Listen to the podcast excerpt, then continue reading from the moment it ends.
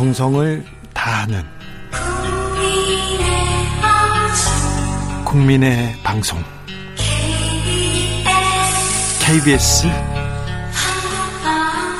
주진우 라이브. 그냥 그렇다고요.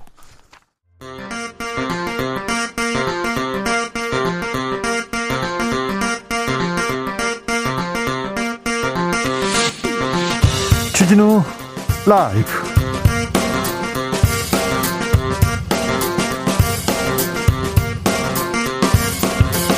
2022년 2월 22일 화요일입니다. 안녕하십니까. 주진우입니다.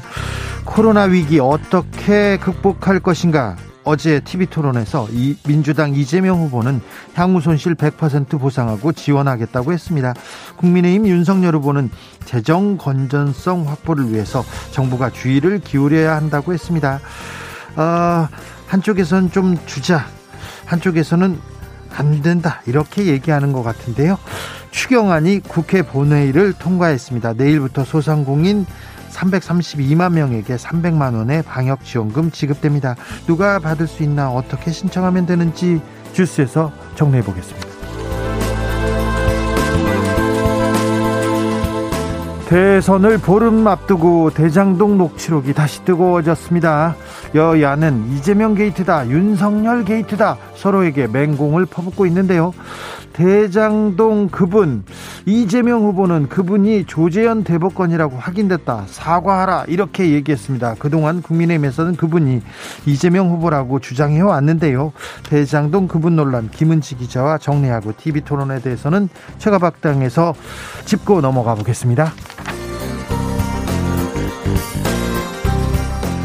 연 10%대 이자 MZ 세대들이 청년들을 위한 희망 청년 희망 적금 관심이 큽니다. 첫날부터 가입자 폭주해서 신청 안 되는 거 아닌가 이렇게 걱정하는 분들 많은데요. 오늘 정부가 신청 자격을 갖췄으면 모두가 혜택을 받을 수 있게 하겠다고 발표했습니다. 청년들 고민 많습니다. 일자리 부족하고 그리고 뭐 목돈 모으기 힘이 듭니다. 대선 후보들은 우리 청년들의 고민 얼마나 어떻게 해결해 줄 수 있을까요? 청년 정치인들과 함께 고민해 보겠습니다. 나비처럼 날아 벌처럼 쏜다. 여기는 주진우 라이브입니다.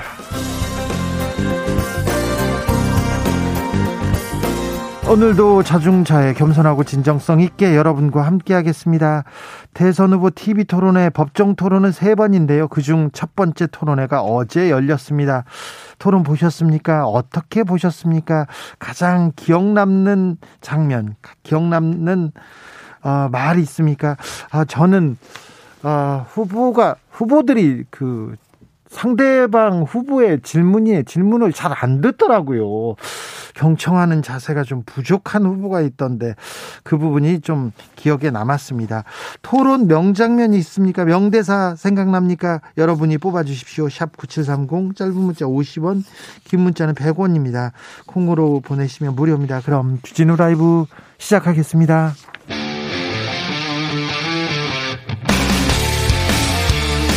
탐사보도 외길 인생 20년 주 기자가 제일 싫어하는 것은? 세상에서 비리와 부리가 사라지는 그날까지 오늘도 흔들림 없이 주진우 라이브와 함께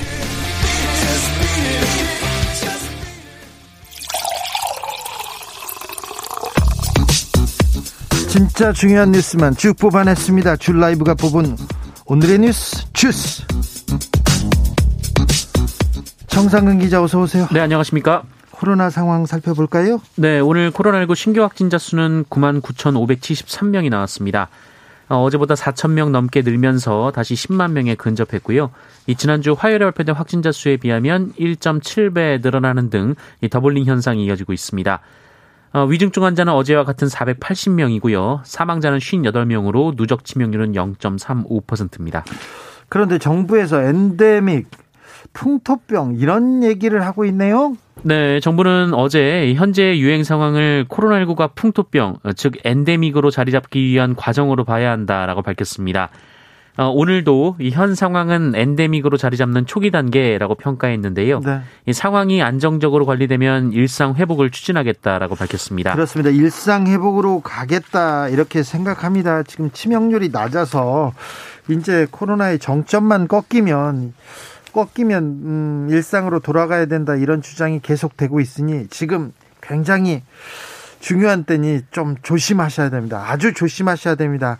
아, 오미크론의 치명률이 낮아서 이 정부가 이런 판단을 하는 거죠. 네, 그렇습니다. 정부에 따르면 현재 오미크론의 치명률은 0.18%입니다. 어, 델타 변이가 0.7%였으니까 이에 한 4분의 1, 5분의 1 수준이긴 합니다만 이 독감과 비교하면 두 배 정도인데요.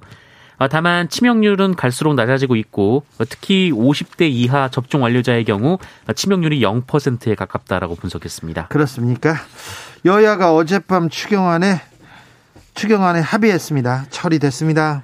네, 국회가 어제 소상공인 등에 대한 지원 대책을 담은 추경안을 본회의에서 통과시켰습니다. 16조 9천억 원 규모고요. 어, 소상공인 등 332만 명의 방역 지원금 300만 원씩 지급할 예정입니다. 네. 그리고 학습지 교사, 이 캐디를 비롯한 특수 형태 근로자 근로 종사자 및 프리랜서, 이 법인 택시, 버스 기사, 이 저소득 예술인 등에게도 지원금을 지급할 예정이고요. 또 저소득층 및 어린이집 영유아 등 취약계층 600만 명에게 자가진단 키트도 제공하기로 했습니다. 3123님께서 어제 TV 토론 보다가 너무 답답했습니다. 티키타카처럼 주장을 주고 받는 게 아니라 던지고 피하는 피구처럼 몸살이는 토론이었습니다. 보는 내내 너무 답답했어요. 이렇게 얘기하는데 제가 대학교 다닐 때 공부를 열심히 안 했습니다. 그래서 친구들이 막 도와주고 그랬는데 그 시험 공부를 안 해가지고요. 저는 한, 음, 한 내용에 대해서만 외워가지고 갑니다. 그런데 교수님이 그 문제를 안 내지 않습니까? 그러면은 그 교수님 문제를 지우고 문제를 제가 내고 답을 제가 했어요. 그런데 어제 TV 토론에서 듣지도 않고 또 문제에 대한 답을 안 하고 있더라고요. 그래가지고 참, 아, 참, 이게 뭔가 이런 생각도 했습니다. 어, 제 토론회 이후에 각 후보들 반응 어떻습니까? 네, 어, 이재명 후보는 직접 토론 소회를 밝혔습니다. 오늘 아침 KBS 라디오와의 인터뷰에서 이 벽에다 대고 얘기하는 느낌이었다라는 말을 했습니다. 어, 토론은 내 주장을 하고 상대 의견을 듣고 반박하는 것이 기본인데 대답을 안 한다든지 이 나중에 하겠다고 미룬다든지 어, 이야기를 하고 있는데 엉뚱하게 다른 사람에게 의견을 묻는다든지 납득이 안 됐다라고 주장했습니다. 또 시간을 안 지키고 기본적인 규칙을 안 지켜서 당황했다라며 이 너무 무질서했다라고 주장하기도 했습니다. 윤석열 후보는요? 어, 윤석열 후보는 어제 별다른 입장을 밝히지 않았는데요. 다만 국민의힘은 이 무너진 경제를 살릴 적임자가 누군지 확인시킨 토론회였다라면서 어, 윤석열 후보는 토론에서 이 국민들이 새로운 희망을 꿈꿀 수 있는 비전과 함께 구체적인 실천 방안을 제시했다라고 자평했습니다. 네. 어, 이재명 후보를 향해서는 토론 준비가 안 된 동문서답식 태도, 고압적 자세로 정작 불리한 질문에는 답변을 회피했다라고 주장했습니다. 안철수 후보는요? 네, 토론 직후 기자들과 만나서요. 그 윤석열 후보의 답변이 가장 실망스러웠다라는 구체적인 평가를 내놨습니다. 네, 특히 플랫폼 사업과 데이터 산업에 대해서 잘 구분하지 못하는 발언이 가장 실망스러웠다라고 콕 집어 말했습니다. 아, 심상정 정의당 후보는 주도권 토론에서 한 번도 질문을 받지 못했다라며 어, 후보들이 이렇게 어떻게 의리가 없다라고 말하기도 했습니다. 네, 김성실님께서 시간 때문에 답답해 죽을 뻔했어요. 안철수 후보님 도리도리 모습 인상적이더군요. 네, 어제 또 전설의 도리도리가 또 나왔습니다. 9909님, 심상정 후보님 아마도 토론 규칙 때문에 그러신 것 같은데요. 평소 실력이 안 나오셨어요. 여유 있게 들어주셨으면 좋겠습니다. 이런 얘기도 하셨습니다. 오늘 토론회 하는 것도 알려주세요. 김동훈 님이 얘기하는데 그렇습니다. 오늘 밤 오늘 밤 11시부터 2시간 동안 군소 후보 토론회가 있습니다. 그러니 어, 꼭 챙겨 보시면 음, 챙겨 보시면 또 이분들은 어떤 비전에 대해서 얘기하는지 이렇게 살펴볼 수 있을 것 같습니다. 자, 바쁩니다. TV 토론 끝나고 나서 바로 유세 현장을 누빕니다. 이재명 후보는 인천으로 갔습니다. 네, 민주당 이재명 후보는 오늘 인천과 경기 서남부를 돌며 수도권 표심 공략을 이어가고 있습니다. 어, 오늘 오후 인천 로데오 거리 광장과 부평역 인근 유세를 마친 뒤 경기도 안산으로 넘어가서 저녁 유세를 하고요. 어, 밤 8시 10분에는 방송 연설도 계획돼 있습니다. 이 안철수 후보는 특히 단일화 협상 결렬 이후 안철수 후보에 대해서 어, 한때 대표로 모시던 분이라거나 아, 새 정치의 꿈은 평소 이야기하던 정치 교체, 시대 교체와 일치하는 면이 있다라고 입장을 밝히기도 했습니다. 어제 TV 토론에서는 또 안철수 후보가 윤석열 후보를 이렇게 좀 몰아붙이는 모습도 보였습니다. 그러면서 이재명 후보와 안철수 후보는 서로 좀 존중하는 존중하는 모습을 보였는데 아, 이 둘 간의 관계는 어떻게 될지 음, 이재명 후보, 안철수 후보는 어떤 또 그림을 그릴지 좀 지켜보시죠. 윤석열 후보는 서해안을 따라 움직이고 있네요. 네, 윤석열 후보는 오늘 첫 일정으로 충남 당진의 솔매 성지를 참배했습니다. 이 솔매는 한국 최초의 사제로 선교하다가 순교한 김대건 신부의 생가가 있는 천주교 성지입니다. 어, 이후 유세를 시작하며 이재명 후보에 대한 비판을 이어갔고요. 민주당이 민주화 투쟁력이 약화할 것을 우려해 광주의 복합 쇼핑몰을 막았다라고 주장하며 어, 이 정권은 좌파 사회혁명 이념을 공유하는 이권 결탁 세력이다라고 주장하기도 했습니다. 좌파 사회혁명이요? 좌파 사회혁명을 어디에서 읽었다는 건지, 어, 네. 그리고는 서산 보령 전북으로 가서 군산 익산에 서 유세할 예정입니다. 안철수 후보는 부산 갔네요? 네, 국민의당 안철수 후보는 오늘 부산을 방문해서 이 정권 교체가 돼도 우리 삶이 달라지지 않는 정권 교체는 필요가 없다라며 어, 그것은 정권, 정권 교체가 아니라 적폐 교대다라고 주장했습니다. 예.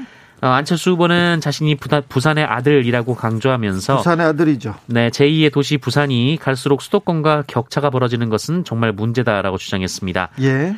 어, 한편 안철수 후보는 오늘 시장에서 한 70대 남성이 다가와서 윤석열 후보랑 합치면 안 되겠습니까? 라고 묻자 어, 그래서 경선하자고 했는데 윤석열 후보가 겁이 나서 도망쳤다라고 말하기도 했습니다. 네, 윤석열 후보가 겁나서 도망갔다고요. 심상정 정의당 후보는 대전을 갔습니다. 네, 심상정 정의당 후보는 대전시청 앞 내거리에서 유세를 벌이면서 대전을 기후위기 극복을 위한 연구 중심 도시, 녹색 미래의 중심축으로 육성하겠다라고 공약했습니다. 심상정 후보는 대전에는 중저준위 방사선 폐기물 3만 드럼 이상이 보관돼 있고 원전 관련 크고 작은 사고도 있었다라면서 원자력 발전은 절대 기후 위기 대안이 될 수 없다라고 강조했습니다. 아, 심상정 후보는 이후 이 당진 현대제철 비정규직 노동자들과 만나고 또 아산과 천안에서도 유세를 할 계획입니다. 4087님 일부 후보는 토론회에서 자기 정책도 모르는 후보가 있더라고요. 그렇더라고요. 유정선님은 명대사 하나 나왔지 않습니까? 30초 답변 시간을 지켜주세요. 19, 1695님께서는 대선 후보 토론 시간 너무 짧아요. 그렇죠. 자기 말을 막 하다가 질문인 듯 아닌 듯 이렇게 해놓고 또 30초 동안 답변하라고 하는데 답하는 시간도 잘 주지 않습니다. 아, 이 복잡한 사안에 대해서는 좀 심도 있는 대화가 심도 있는 토론이 될 수 있도록 토론의 형식의 변화가 좀 필요한 것도 같습니다. 좀 국가에서 가장 중요한 일이기 때문에 좀 시간도 열어놓고 좀 넉넉하게 토론을 했으면 합니다. 끝장 토론 형식도 좋을 텐데 아무튼 좀 아쉬운 측면도 있습니다. 어, 토론회 끝나자마자 아주 좀 어, 큰 기사가 하나 나왔습니다. 윤석열 후보 대장동 게이트 봐주기 수사 의혹이 보도됐어요. 네, JTBC가 어제 이 대장동 수사 기록을 입수해서 보도했는데요. 어, 이에 따르면 천화동인 6호의 실소유주로 보이는 사람이 조우형 씨라는 사람인데 조우형 씨 어, 이거 대장동 땅을 처음에 사들일 때 굉장히 중요한 역할을 금융 쪽에서 했던 사람입니다. 키맨이었습니다. 네. 이 사람은 부산저축은행 등에서 대장동 팀에 1,800억 원 상당을 끌어온 인물로 알려져 있습니다. 그렇죠. 어, 그리고 이 과정에서 10억 3천만 원을 챙긴 혐의로 2011년 2월 이 대검 중수부의 조사를 받은 바 있는데요. 예. 어, 당시 상황을 남욱 변호사가 지난해 11월 검찰에 진술한 내용이 있는데 어, 이 내용에 따르면 김만배, 남욱, 조우영 이 세 사람이 이 조우영 씨의 두 번째 검찰 조사 전에 만났고 어, 이 자리에서 김만배 씨가 조우영 씨에게 오늘은 올라가서 커피 한 잔 마시고 오면 된다라는 말을 했다고 합니다. 커피 한 잔만 마시고 오면 된다. 조사하고 뭐고 필요 없고. 네, 이에 조우영 씨가 조사를 받고 나온 뒤에 어, 실제로 주인 검사가 커피를 타줬고 이 첫 조사와는 달리 굉장히 잘해줬다라는 말을 했다고 하는데요. 그 주인 검사가 바로 윤석열 중수 이과장이었다라고 JTBC가 보도했습니다. 윤석열 검사가 커피 타주고 아주 잘해줬다 이거 이 말이네요. 네, 해당 보도에 따르면 김만배 씨는 이 다른 건에 대해서도 검찰의 영향력을 행사한 정황이 나와 있는데요. 네, 하지만 김만배 씨 측은 일방의 주장으로 사실과 다른 이야기라고 반박하고 있고요. 어, 국민의힘 김재현 최고위원은 관련된 이런저런 논란에 대해 이 사기꾼의 말을 성경 다루듯 하고 있다라면서 시비 걸지 말고 특검하자라고 주장했습니다. 남욱 씨가 남욱 변호사가 어, 전 국민의힘 쪽 사람인데 이런 얘기를 남겨놨습니다. 네. 알겠습니다. 또 조금 추가 취재가 필요한 것 같아서 좀 지켜보겠습니다. 굉장히 의미 있는 지금 음, 보도가 됐습니다. 이거는 조금 더 확인이 필요한 것 같습니다. 지켜보겠습니다. 곽상도 전 국민의힘 의원 구속 기소됐습니다. 네, 검찰은 오늘 대장동 개발 사업에 도움을 주고 아들을 통해 거액의 뇌물을 챙긴 혐의 등으로 이 곽상도 전 의원을 재판에 넘겼습니다. 네, 특정경제범죄 가중처벌법상 알선 수재, 뇌물, 정치자금법 위반 혐의인데요. 어, 구체적으로 지난 2015년 이 대장동 개발 사업에 참여한 화천대유가 하나은행과 컨소시엄을 꾸리는 데 도움을 주고 그 대가로 화천대유에서 근무한 아들을 통해 퇴직금 등 명목으로 세전 50억 원을 챙긴 혐의 어, 그리고 2016년 4월 20대 총선을 앞두고 이 천화동인 4호, 소, 4호 소유주인 이 남욱 변호사로부터 불법 정치자금 5천만 원을 받은 혐의입니다. 어, 검찰은 이와 함께 김만배 씨 그리고 남욱 변호사를 뇌물공여 및 특경법상 횡령 혐의로 추가 기소했습니다. 네. 대한통운과 택배노조 아, 이 갈등 아, 갈등이 봉합되지 않고 있습니다. 네, 택배노조와 CJ 대한통운의 갈등이 이어지고 있습니다. 어제 민주노총 전국 택배노동조합이 서울 중구 CJ 대한통운 본사 점거 농성을 일부 해제했습니다만 아, 오늘은 경기도 광주시에 있는 곤지암 메가 허브 앞에서 진입을 시도했습니다. 택배노조 진경호 위원장은 어제 열린 집회에서 이 마지막 대화의 기회를 갖기 위해 3층 점거 농성을 해제한다라고 밝힌 바 있는데요. 네. 어, 하지만 CJ 대한통운 측은 1층 로비는 계속 점거하고 있다라면서 이 노조의 전면적인 즉각 퇴거를 요구한다며 대화 요구에 응하지 않았습니다. 어, 택배노조 CJ 대한통운본부 측은 이 과로사 방지를 위한 사회적 합의에 따른 이 택배비 요금 인상분의 이 대부분을 회사가 챙기고 있다라고 주장하며 어, 지난해 12월 28일부터 파업 중이고요. 어, 이달 들어서는 점거 농성을 벌이고 있습니다. 사측에서 뭐라고 합니까? 네, CJ 대한통운은 이 자신들이 택배 노조와 단체 교섭을 해야 하는 사용자라는 데에 대해서 이 법적 다툼이 진행 중이기 때문에 이 대화를 할 수 없다라고 거부하고 있는 상황입니다. 아이고. 어, 택배 사측 모임인 한국통합물류협회는 택배 노조의 파업과 이 불법적 폭력적인 행위들은 국가 경제에 심대한 위협이 되고 국민과 소상공인들에게 큰 피해를 준다라고 주장했습니다. 알겠습니다. 네. 푸틴 러시아 대통령이 러시아군을 우크라이나 영토에 보냈습니다. 침공했습니다. 네, 러시아가 현지 시간으로 21일 우크라이나 동부의 친러시아 지역에 대한 분리 독립을 선포하고 평화 유지를 하겠다며 러시아군을 투입하기로 했습니다. 어, 러시아군을 평화 유지군이라고 부르기도 했는데요. 이 푸틴 대통령은 우크라이나는 러시아 역사의 핵심이다라면서 이 러, 우크라이나 동부는 러시아의 옛 영토라고 주장하기도 했습니다. 어, 로이터 통신은 푸틴 대통령의 지시 후 이례적으로 긴 군사 장비 행렬이 도네츠크를 지나서 이동하는 장면이 포착됐다라고 보도하기도 했습니다. 미국은 유엔 안보리에서 거세게 비판했습니다. 네, 어, 미국 측은 유엔 안보리 회의를 통해서 이 푸틴 대통령의 평화유지군 주장에 대해 헛소리라는 원색적인 비판을 쏟아냈습니다. 어, 미국 측은 우크라이나 주권과 영토 보전에 대한 러시아의 명백한 공격에는 이유가 없다라고 얘기했고요. 이 러시아의 행동은 우크라이나, 유럽을 넘어 이 전 세계에 심각한 결과를 낳을 것이라며 이 미국이 추가 조치를 할 것이다라고 밝혔습니다. 하지만 러시아 측은 서방의 비판을 반박하며 이 평화유지군 배치의 정당성을 알리는 데 주력했습니다. 러시아는 서방이 우크라이나 사태를 악화시키지 말고 우크라이나가 군국주의적 계획을 버리게 해야 한다라고 촉구했고요. 러시아의 우방인 중국은 이 평화적 해법을 촉구하는 내용의 짧은 원론적 성명만 냈습니다. 우리 정부도 입장을 냈어요? 네, 문재인 대통령은 오늘 이 우크라이나의 주권과 영토 보존은 존중돼야 한다라면서 이 대화를 통한 평화적 해결 방안을 모색해야 한다라고 밝혔습니다. 이 세계 각국이 평화적 해결을 위해 노력해야 한다라면서 한국도 국제사회의 책임 있는 일원으로 이런 노력에 동참할 것이다라고 밝혔습니다. 어, 우크라이나 사태는 그 멀리 떨어진 우리한테도 굉장히 중요한 문제로 다가올 것 같아서 주진우 라이브에서 조금 시간을 갖고 좀 심도 있게 어, 들여다 보겠습니다. 그래서 여러분들한테 소상히 알려드리겠습니다. 가계 빚이 또 역대 최대 기록을 썼네요.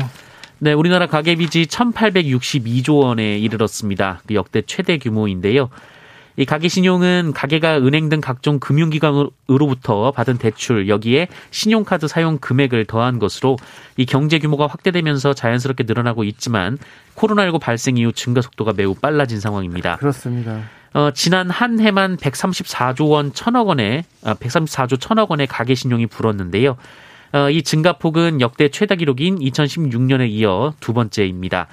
어, 다만 지난해 4분기 증가폭이 3분기의 절반을 약간 웃도는 등 이 가계대출 증가 속도는 눈에 띄게 떨어졌다고 밝혔습니다. 음, 노인을 성폭행하려다 미수에 그친 사람이 있습니다. 근데 과거에도 또, 또 못된 일을 저지른 용의자라고 밝혀졌습니다. 네, 90대 노인을 성폭행하려다 미수에 그친 50대 남성이 이 미제로 남아있던 13년 전 그 여중생 성폭행 사건의 용의자인 것으로 드러났습니다. 네. 어, 이 남성은 지난해 11월 원주의 한 주택에 침입해서 90대 노인을 성폭행하려다 달아났는데요. 어, 경찰에 의해 체포가 됐습니다. 어, 그런데 검거 후 이 사건 현장에서 발견된 DNA 그리고 이 남성의 DNA를 확인하던 중 어, 뜻밖의 추가 범죄 사실이 드러났습니다. 어, 2009년 있었던 그 용인 여중생 성폭행 사건의 용의자 DNA와 일치한 건데요. 어, 경찰은 13년이 흘렀음에도 피해자가 인상착의 등 이 피해 상황을 또렷하게 진술한 점을 토대로 어, 용인 사건의 범행도 이 남성의 짓이라고 판단했습니다. 네. 구속해야죠. 구속영장 청구했습니까? 네, 구속영장을 신청했습니다. 주스 정상근 기자와 함께했습니다. 감사합니다. 고맙습니다. 김종혜님께서 의자에 앉아서 편하게 토론하는 게 좋을 것 같습니다. 장시간 서 있게 하는 게 무슨 의미입니까? 이런 지적도 해주셨고요. 오사공원님 다른 후보들 가르치려는 듯한 토론에 불편했습니다. 이렇게도 지적하셨습니다. 피음님께서는 2022년 2월 20일 이가 여섯 개나 있는 날입니다. 그렇네요. 사랑의 날이네요. 사랑의 날입니까? 이런 날짜가 있는 날이 있는지는 모르겠습니다. 이 그 대선 주자님들 서로 사랑하는 마음으로 정책 대결만 해 주세요. 2315 님의 간곡한 부탁이었습니다. 6466 님은 중년 희망 자금도 만들어 주시면 안 될까요? 힘든 중년들도 너무 많은데 아우 중년들 힘든데요. 아는데 네 아유 진짜 아프고 네 아유 아는데 힘든데. 교통정보센터 다녀오겠습니다. 유하영 씨.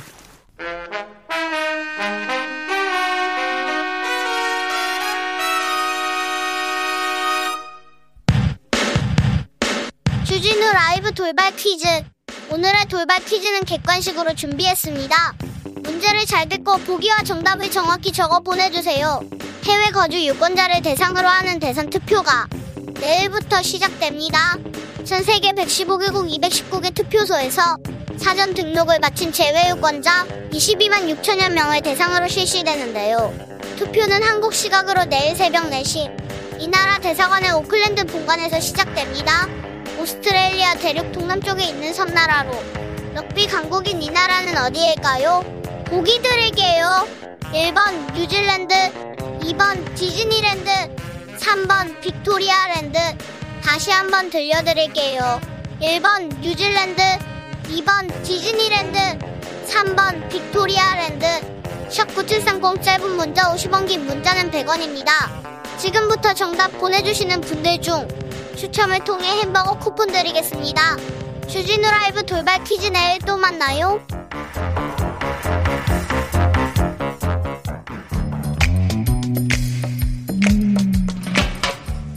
오늘의 정치권 상황 깔끔하게 정리해드립니다. 여당 야당 크로스 최가박과 함께 최가박당 여야 최고의 파트너입니다. 주진우 라이브 공식 여야 대변인 두 분 모셨습니다. 박성준 더불어민주당 의원 어서 오세요. 네, 안녕하세요. 예. 최영두 국민의힘 의원 어서 오세요. 네, 안녕하십니까? 네, 박성준 의원님은 아우 추운데 바깥에서 유세하고 계시더라고요. 예, 맞습니다. 요새 계속 제가 서울 유세 본부장이거든요. 아, 그러시구나. 그래서 서울 지역에 있는 곳에 오늘은 구로에 가서 유세하고 네. 왔습니다. 음. 최영두 의원은 네. 지방에 왔다 갔다 하면서 유세하고 계시네요. 네, 그렇습니다. 주경 때문에 주말에 이틀 올라왔었고요. 네. 어제는 이제 우리 주거 때문에 뭐 저기 못 갔고 오늘도 이 주진 라이브하고 또 네. 다른 방송 출연이 두 개 있어가지고 아유, 바쁘죠. 그런데요. 네. 그럼 두 의원님들한테 물어볼게요. 네. 이렇게 뭐 온라인 그리고 유튜브도 있고 모든 그 많잖아요 홍보 수단이 그런데 네. 왜 정치인들은 선거 때만 되면 마이크를 잡고 벽치기라고 합니까? 아파트 앞에서 이렇게 계속 혼자서 얘기를 하면서 들어달라고 얘기하지 않습니까? 네. 왜 유세가 중요한 건가요? 제가 먼저 얘기해요? 네. 네. 유세라고 하는 것은 크게 몇 가지 이제 나눠볼 수가 있는 건데 첫 번째 선전 도구잖아요. 네. 그러면서 새를 모을 수가 있는 것 같고 네. 또 하나는 이제 전파의 입장에서 봤을 때 야 우리가 이렇게 열심히 일하고 있다. 아, 또 우리 국민들에게 이런 내용들을 좀 알려야 되겠다. 그 실질적으로 어, 비대면이라고 하는 것도 있지만 대면을 통해서 눈으로 확인하는 자리가 또 필요한 거거든요. 네. 그래서 시각과 청각을 또 같이 보는 것도 매우 중요한 거기 때문에 어, 앞으로 정치에 있어서도 여, 영원히 저는 뭐 유세라고 하는 것은 있을 수밖에 없다고 봅니다. 그리고 또 하나가 후보도 그렇지만 이제 그 유세하는 의원들도 정치적인 훈련이 되는 겁니다. 거기서 예, 예. 그리고 후보 같은 경우는 그 유세를 통해서 저분이 정말 얼만큼 현안에 대한 이해와 더불어서 정치를 할 수 있는 능력이 있는지에 대한 것도 국민들 눈, 눈높이에서 좀 볼 수가 있는 거거든요. 예. 네, 뭐 박성준 의원 말씀 뭐 그런 대로고 다 새를 좀 보여주는 거인데 저는 아까 저 그 말씀하신 벽 벽에 대고 아파트 한다는 건 상당히 지금 아무리 우리가 홍보물을 배포를 하고 해도 사실은 일반 시민들이 그 유권자들이 음. 후보를 아는데 저게 큰 그 좀 접근에 좀 제약이 있습니다. 특히 대형 아파트 단지 같은 경우는 뭐 선거 운동이 가가오 방문을 못 하게 돼 있거든요. 네. 저도 그걸 강조하고 있습니다. 근데 뭐 김부겸 총리가 옛날에 대구에서 선거운동 할 때. 그렇지 지나가는 사람 어, 거의 없는데 음, 몇명 없는데. 없는 데서 혼자서. 예, 혼자서 하면 그거 사실은 음악 틀면 시끄럽지만 우리 아파트 다니보면 왜 계란 사라는 뭐 가끔 조금 방송 소리는 아유 자연스러운 이런 저걸로 들, 듣지 않습니까? 그것처럼 그 정도 낮은 목소리로 조용조용하게 네. 저 설득할 수 있는 음, 그런 것은 상당히 효과적인 방법이라고 생각합니다. 어떤 또 정치인들은 선거 유세하면서 기운을 차리는 사람도 있어요. 제가 음. 이재명 후보가 이번 대선 말고 다른 선거 때 유세하는 장면을 봤는데 자기 유세하는 게 좋대요. 음. 그리고 이 유권자들의 길을 받는다고도 하더라고요. 그런데 윤석열 후보도 마찬가지인 것 같아요. 이준석 대표가 어제 방송에 저희 방송에 나와가지고 음. 어떻게 이렇게 정치적인 길을 여태 숨겼는지 모르겠다고 가서 막 액션도 크고 잘한다고 네. 막 칭찬하더라고요. 예, 창원에 왔었는데 창원에 실질 하는데 어휴 뭐 대단했습니다. 그때 다들 이야 이 유재솜 씨가 대단하다고 했고 우선에 그 정말 지지자들하고 교감이 이루어지는 순간이기 때문에 네. 예, 굉장히 그 많은 깊은 인상을 많이 줬습니다 사람들한테. 아 그렇습니까? 예. 박병렬님께서 유세를 하지 않으면 관심이 적어집니다. 눈으로 본다는 말씀에 공감합니다. 음. 이런 얘기도 했고요. 용기 내자님 유세장에서 손이 빨개지신 거 봤어요. 날씨가 빨리 풀려야 할 텐데 이런 얘기. 박성준 저기 의원님 팬이신가 봅니다. 네, 저도 유세하는 거 좋아합니다. 아, 그렇습니까? 네. 유세, 유세하면 정말 그 살아있는 현장을 느끼고 네.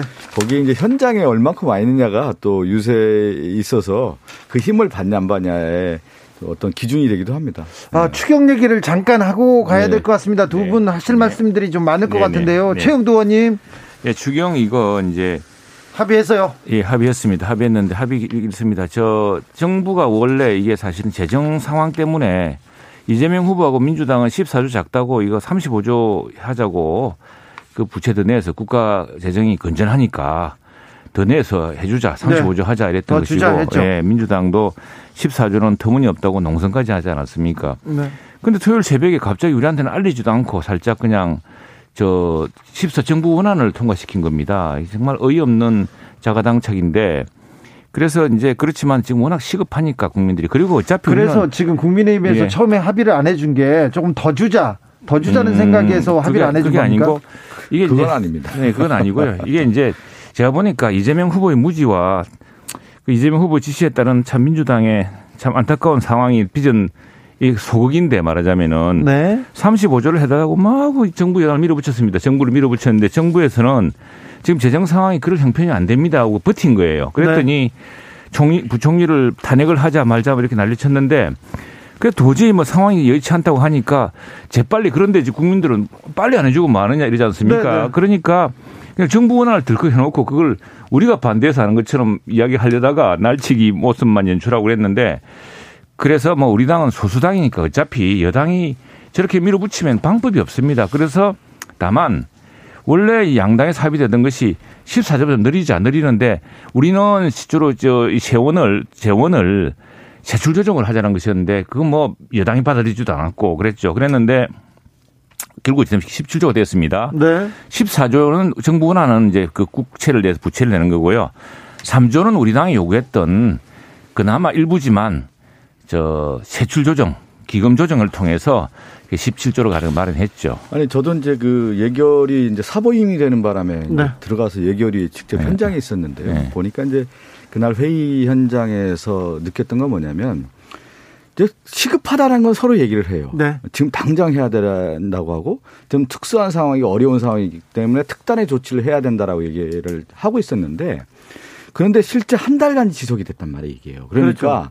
지금은 특단의 대책을 통해서 가장 어려운 부분부터 해결해야 된다. 그리고 지금 당장 할 수 있는 부분을 하고 가능한 부분을 네. 그리고 대선 이후에 또 조정한다고 하면은 대선 이후에 그 대통령 후보와 당선자가 해서 이 문제를 해결하자고 하는 것이 우리 민주당이 입장했던 겁니다. 그래서 근데 지금 쭉 보니까 예산 심의라든가 이런 전체적인 내용들에 대해서 야당이 그렇게 적극적이지 않았던 것 같아요. 그러다 아니, 보니까 사부에서 들어잘 모르시는 이야기고 아니 아닙니다. 제가 그 아이고, 현장에서 느꼈던 거고 그러다 보니까 예, 신속하게 뭐. 해야 된다라고 하는 부분에 대해서는 그럼요. 우리 여당 입장에서 야당이 그렇게 하고 원내 수석끼리 계속 협의를 했던 겁니다. 그리고 예결위 간사끼리 했지만 야당이 실질적으로 이런 거죠.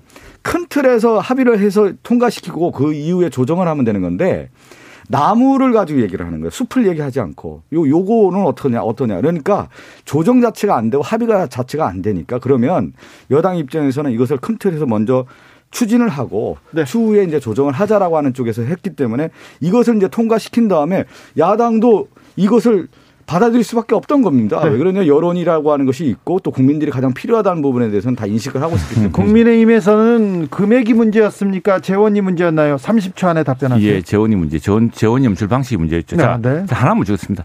이재명 35조 하자 이재명 후보 어디 갔습니까? 180석 여당에 대선 후보가 35조 하겠다고 큰소리 치고 그 국회의원들 갖다가 그 저 추운데 앞에서 농성하게 하지 않았습니까? 20일 동안 그거 안 하고 결국 14조를 한 겁니다. 빨리 했으면 빨리 했었어야죠. 네. 자, 최영대 의원님, 그러면 35조였으면 바로 합의해 줬는데 35조 안 하니까 아닙니다. 지금 그렇지 않고 네. 저희들은 방법이 다른 겁니다. 지금 국채 금리가 오르고 있고 또 신용평가, 국가 신용평가도 앞서 우리는 재정근 연성이 좀 심각하다 보는 거고 이재명 후보는 재정근 연성 괜찮다. 네.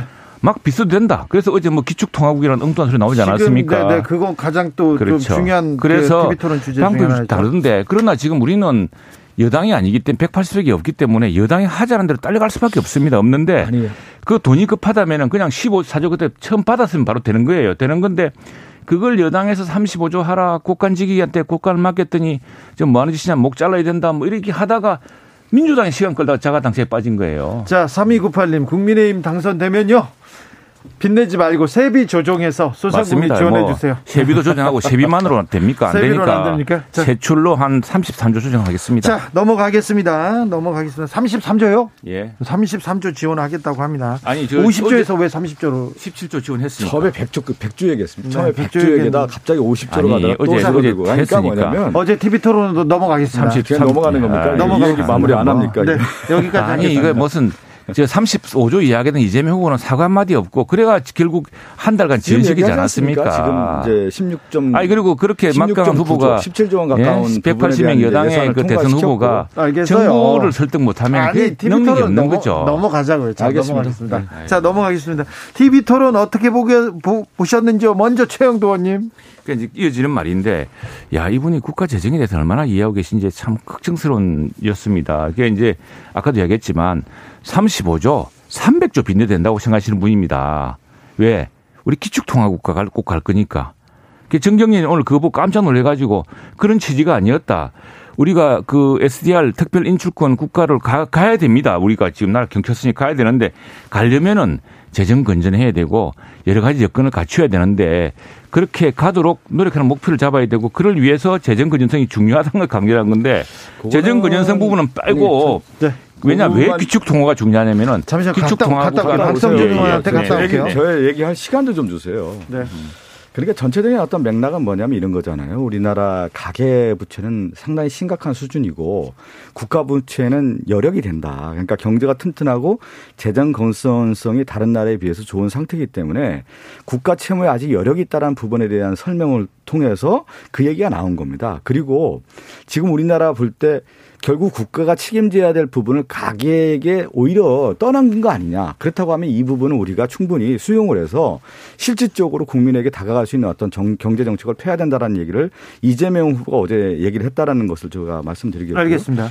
3765님께서 네, 라디오에서도 네. 토론이 안 됩니까? 30초씩 얘기하고 좀 들어주세요. 네. 자, 30초씩 왔다 갔다 하겠습니다. 임성동님께서 매번 사무실에서 듣다가 코로나 재택 치료로 집에서 듣고 있네요. 아이고, 어쩌, 어떻게 좀 일주일 동안 잘 치료하셔가지고 건강해지시길 바라겠습니다.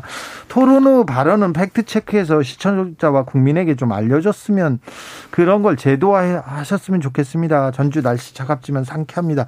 전주의 임성동님께서 팩트 체크 얘기 얘기했는데 어제 토론에서 팩트 체크해야 될 내용이 있었습니까? 박성준 의원님? 저는 가장 그 뭐 여러 가지 얘기 할 얘기가 너무 많은데 그 윤석열 후보와 심상정 후보의 대화에서 저는 깜짝 놀랐어요. 뭐냐면 윤석열 후보가 종부세 관련된 얘기 정책을 그렇게 얘기하지 하지 않았습니까? 종부세 폐지까지 얘기했던 윤석열 후보인데 심상정 후보가 물어보더라고요. 종부세 얼마나 내느냐. 네. 그랬더니 나는 윤석열 후보가 정확한 얘기를 좀 했었으면 좋겠어요. 그냥 뭐든지 얼렁뚱땅 얘기해요. 그냥 수백만 원 낸다. 아니 그런 대답이 어디 있습니까? 종부세가 자기 집에 이만큼 나온다라고 하는 얘기를 정확하게 하는 것이 마땅하고 그동안에 종부세에 대한 어떤 기준에 대한 얘기라든가 어떻게 하겠다는 얘기들을 스스로 부정하는 모습이다. 그러니까 심상정 후보가 30억짜리 윤석열 후보가 지금 30억짜리 아파트 살고 있다는 거 아니겠어요? 그러니까 종부세 얼마 냈냐? 수백만 원 낸다. 근데 실제 한 90몇만 원 낸다는 거 아니겠습니까? 이러한 부분을 그러니까 대통령 후보가 어떤 정책을 내놓는다고 했을 때 자기의 삶의 기준을 가지고 얘기를 해야 되는데 삶의 기준이 없는 거예요. 이 내용을 봤을 때. 그러니까 저는 30초. 예. 자, 30초. 30초요? 최영도 의원님, 좋아, 좋아. 잘, 잘했어요. 그, 그 종부세 뭐 괜찮으시다면 계속 밀고 가십시오. 예, 그것 때문에 지금 이재명을 바꾸겠다고 한 거 아닙니까? 다 종부세가 그, 그 조건이 있기 때문에 시민들이 막대한 부담을 느끼고 있는 것이고요. 저 두 사람은 월급 소득자고 이랬기 때문에 기준이 좀 다른 겁니다. 자, 또 하나 이제 그 문제인데 아까 얘기했듯이 그 재정 건전성 문제에 대해서는 그 민주당이 주장한다고 재정이 건전한 게 아닙니다. 그 지금 기재부총리가 경제부총리가 제 얘기리 답변에서 지금 신용평가 국가 신용등급 걱정한답니다. 그리고 아까 가계부채 많이 이야기하셨는데 가계부채 왜 많이 났습니까? 집값이 올라서 많이 난 겁니다. 집값 누가 올렸습니까? 그리고 국가부채가 늘어나면요.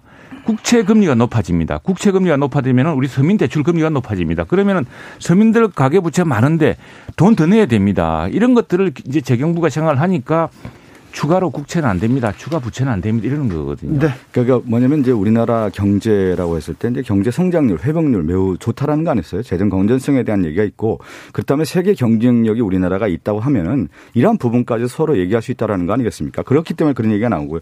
팩트 체크 이제 또 하나 들어가야 되는 건데 어제 저는 윤석열 후보가 어, 대장동 관련된 부분을 이재명 후보를 그렇게 공격을 했는데 어제 윤석열 후보가 대답을 제대로 못했어요. 그러니까 뭐냐면 김만배의 정량한 노출을 통해서 김만배가 윤석열과 욕하는 사이다. 또 내 카드면 윤석열은 죽는다.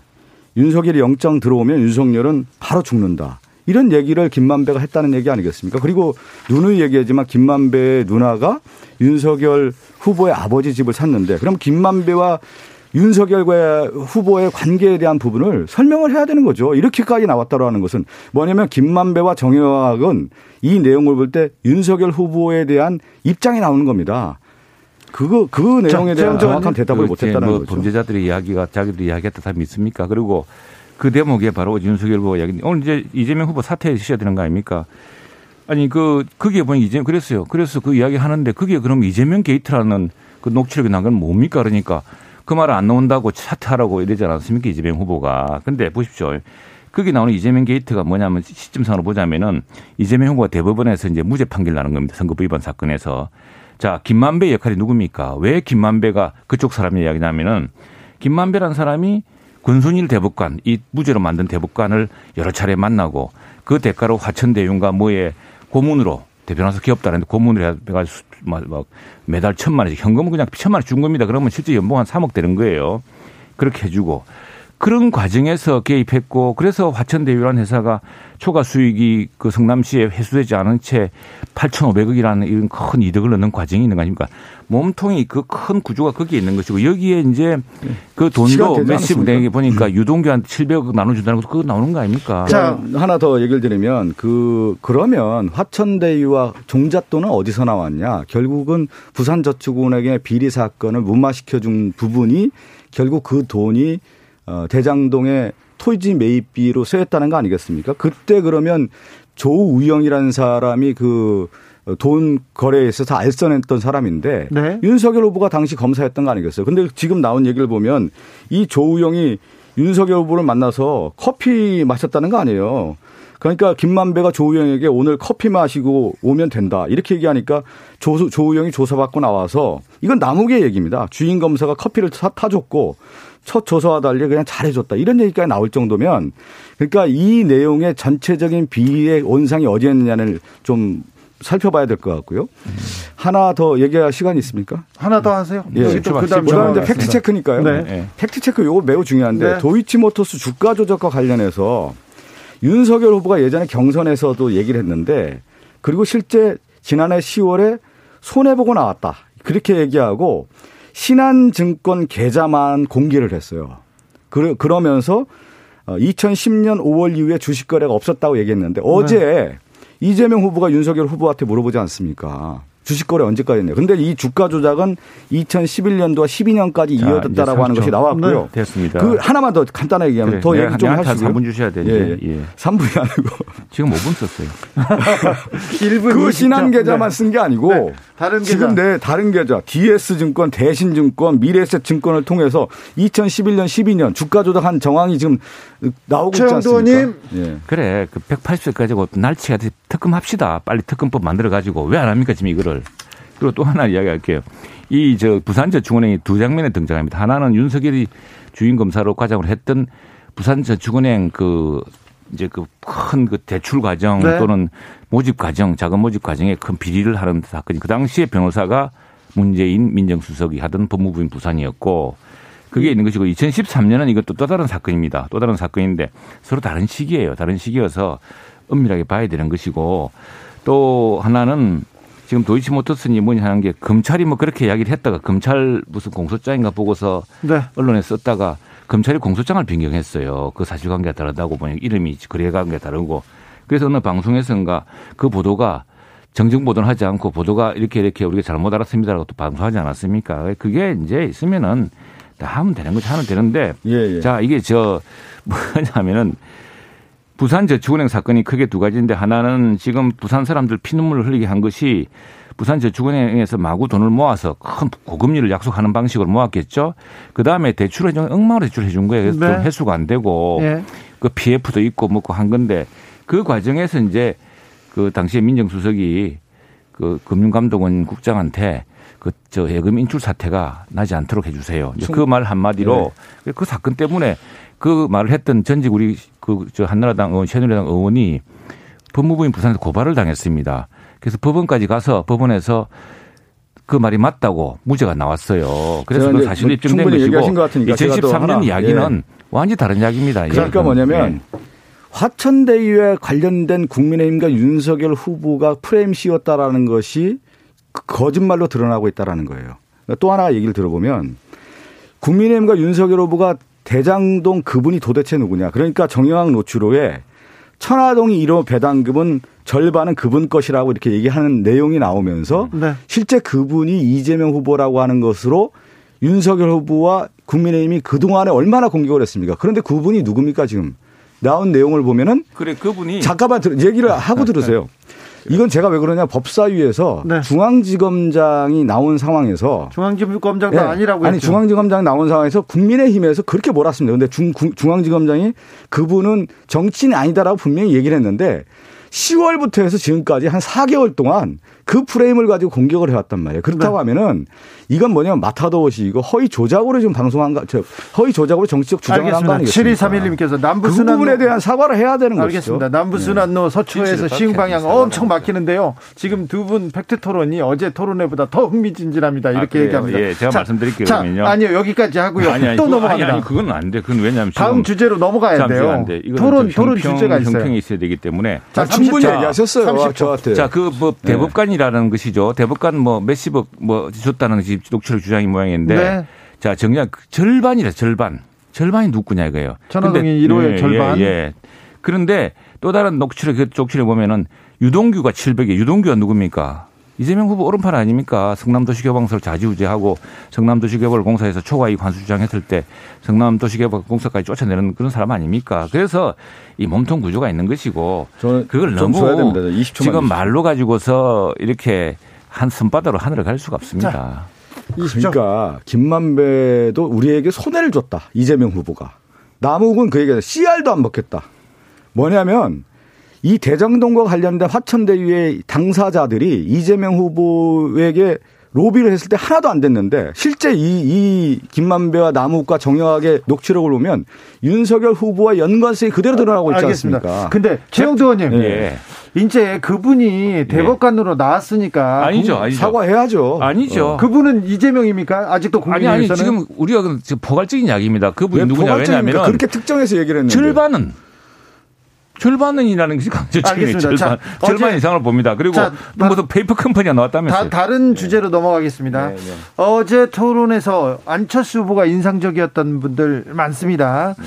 특별히 윤석열 후보한테 날카로운 질문 이어 던지던데 어떻게 보셨어요, 최영도 의원님? 그 오늘 그래서 이제 우리 윤석열 후보하고 이제 정치 이겁니다. 이제 그 포스트 코로나, 코로나가 팬데믹이랑 길어질 것 같으니까 특별 해결을 하자는 게 윤석열 후보 이야기고, 아, 저, 안철수 후보 네. 이야기였고, 윤석열 후보 이야기는 취지는 뭐냐면은 지금 추경은 지금 이거 뭐니까 지금, 지금 저 오미크론 굉장히 급하니까 특별 해결하면 시간이 걸리니까 우선에 추경을 해야 된다. 이제 이런 이야기고, 그리고 이제, 그리고 그 안철수 후보 이야기는 또 이재명 후보에 대한 이야기도 했습니다. 자, 잠시만요. 네, 네. 디지털 경제하고 플랫폼 경제를 구분하지 못해서 실망입니다. 이러면서 참 너무 못해서 너무 몰라서 가장 실망스러웠다고 윤석열 네. 후보를 꼭 집어서 얘기했어요. 그래 그거는 뭐 여러 실망이 있을 수 있겠지만은 네. 디지털이나 플랫폼이 우리 안철수 후보만큼 많은 사람이 있겠습니까? 네. 그래서 우리가 국민의 힘과 국민의 당에 국민의 정부가 필요한 것이죠. 아니, 저는 이제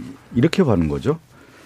안철수 후보는 2011년도부터 2012년 대선에 나왔고 정치를 이제 10여 년 했습니다. 그러면서 정치 현장에서 그야말로 눈물 젖은 빵도 먹고 네. 눈물도 흘려본 거죠. 그러면서 여기까지 왔던 후보입니다. 그러니까 정치적 훈련을 받은 거죠. 그런데 윤석열 후보 어느 날 왔는데 야당의 후보가 됐지만 실제 토론이라든가 전반적인 모습을 봤을 때 윤석열 후보에 대한 안철수 후보가 평가를 했을 때 아직 부족하다. 그래서 고개를 절레절레 했다. 이것이 저는 상징적 의미라고 봅니다. 어제 주진우 라이브에 이준석 대표가 와가지고요. 나는 안철수를, 안철수 대표를 조롱할 수 있다. 하면서 뭐 조롱한 게 나쁘냐. 저기, 저, 안철수 후보는 우리를 협박했지 않느냐. 이렇게 하면서 계속 얘기하는데 이준석 대표의 이 조롱이 안철수 후보의 마음을 조금 상하게 한 거는 것 같습니다. 그렇겠죠. 그런데 지금 이제 큰 걸 봐야죠. 큰 대의를 봐야 되고 지금 이건 결국 국가 장애를 결정할 두 후보, 두 지도자 간의 결단으로 내려야 될 문제라 생각을 합니다. 그리고 지금 단일화는 것은 국민의 간절한 열망이지 않습니까? 그리고 이제 두 사람 생각이 다른 것이 저 지금 그리고 저 이준석 후보도 자 이게 만일 단일화가 될 경우에 합당을 해야 된다라고 이야기하는 것은 뭐냐면 안철수 후보를 배려하는 겁니다. 그것도 일종의 네, 알겠습니다. 예, 이준석 예. 대표. 네. 네. 저는 뭐 이제 지금 이제 정치에서 안철수 후보가 생각한 정적인 꿈과 이상이 있지 않습니까? 네. 그 꿈과 이상을 실현하기 위해서 지금까지 온 거 아니겠어요? 그래서 안철수의 새로운 정치 이것이 이제 예전에 하나였던 상징적 의미지 않았습니까? 그 꿈을 저는 안철수 후보가 초심으로 돌아가서 무엇을 대한민국을 위한 것인지를 다시 한번 또 생각해 보는 그런 계기가 되지 않았나 이번 계기를 통해서 그런 네. 생각이 들었습니다. 네. 아무튼 도이치모터스 주가 조작에 대해서는 말을 좀 바꾸기는 하셨어요. 아니 그 투자야 거기 어쨌든 주식 계좌가 남아 있었으면 정리도 해야 되는 것이고 문제는 주식 거래가 불법은 아니지 않습니까? 네, 불법은 네, 아니죠. 그럼요. 거기에 무슨 다른 자 불법 혐의가 있다면은 아, 지난 2년 나가 사사 뒤졌는데 안 나왔겠습니까? 아니죠. 그거는 윤석열 후보가 예. 자기에게 편한 부분만 편집했다는 거예요. 편집해서 아이고. 내용만 주식 거래 주식 거래에 대한 그러면 제가 얘기한 것처럼 신한증권, 디에스증권, 미래에셋증권 다 공개하십시오. 왜그 떳떳하게 공개를 못 합니까? 그게 주가 조작에 대한 부분이 좀 드러나고 있지 않습니까? 도이치모터스 네. 관련된 사람들 사사치 수사받고 구속되고 네. 있겠죠. 있죠? 구속됐죠. 예, 예. 네. 재판 받고 그, 그 사람들 하면서 그 사람들 관련된 주가 조작이 있었다면 조작에 동조한 사람도 돈 뺀거다다 그게 동조돼 있는데 안 드러나겠습니까? 지금 드러나고 있지 않습니까? 그래요. 드러났으면 네. 그러면 네. 검찰이 뭘 했겠죠. 네.